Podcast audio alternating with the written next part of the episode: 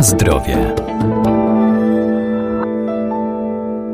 Wodorosiarczyn potasu o symbolu E228 to jeden z dodatków do żywności stosowany jako przeciwutleniacz czy konserwant. Znajdziemy go między innymi w suszonych owocach i warzywach. O jego obecności możemy dowiedzieć się ze składu zamieszczonego na etykiecie artykułu spożywczego, ale również poznamy go po charakterystycznej barwie produktów.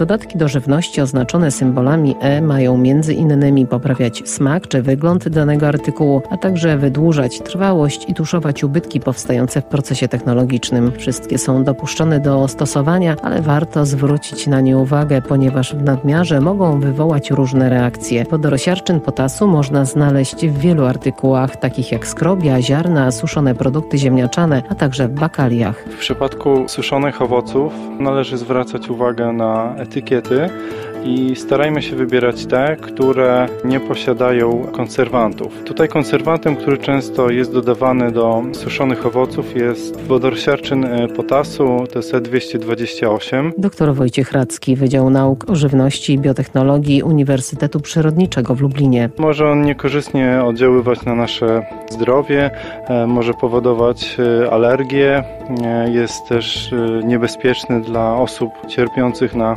astmę. Ponadto może obniżać wchłanianie witaminy B1, e, a także powodować takie nieprzyjemne efekty, jak na przykład niestrawność, biegunkę czy wymioty. No i tutaj w przypadku suszonych e, owoców często taka dopuszczalna dawka to jest 2000 mg na kilogram e, produktu. Oznacza to, że w 100 gramach na przykład suszonych e, moreli czy winogron znajdziemy około 200 mg tej substancji. Natomiast dopuszczalna dzienna dawka to jest 0,7 mg na kilogram masy ciała. Także dopuszczalna dzienna dawka to może być około 50-60 mg w zależności od masy. Także e, łatwo tutaj policzyć, że spożywając e, na przykład 100 g suszonych e, owoców możemy tę dawkę przekroczyć. Na zdrowie.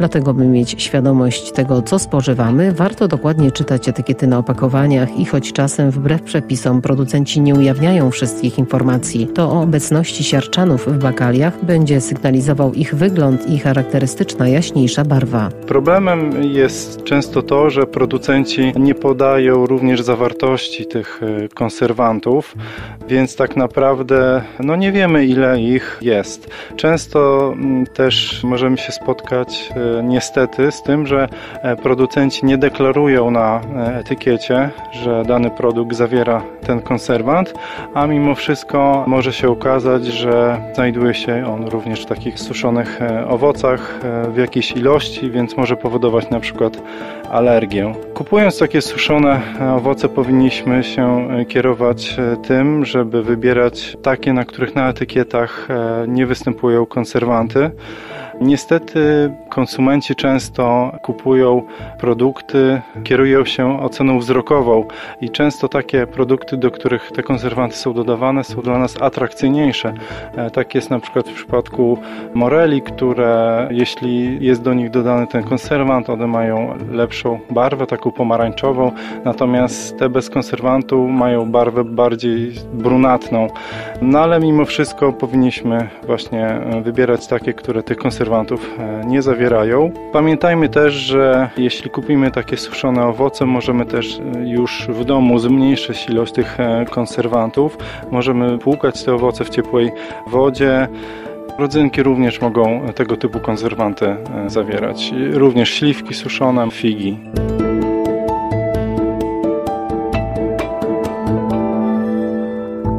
Przypadku suszonych owoców i warzyw kupowanych luzem informacje o składzie znajdziemy na opakowaniu zbiorczym. Udostępni nam je sprzedawca, a wszelkie nieprawidłowości co do jakości produktu lub jego oznakowania możemy zgłosić do Inspekcji Jakości Handlowej Artykułów Rolno-Spożywczych.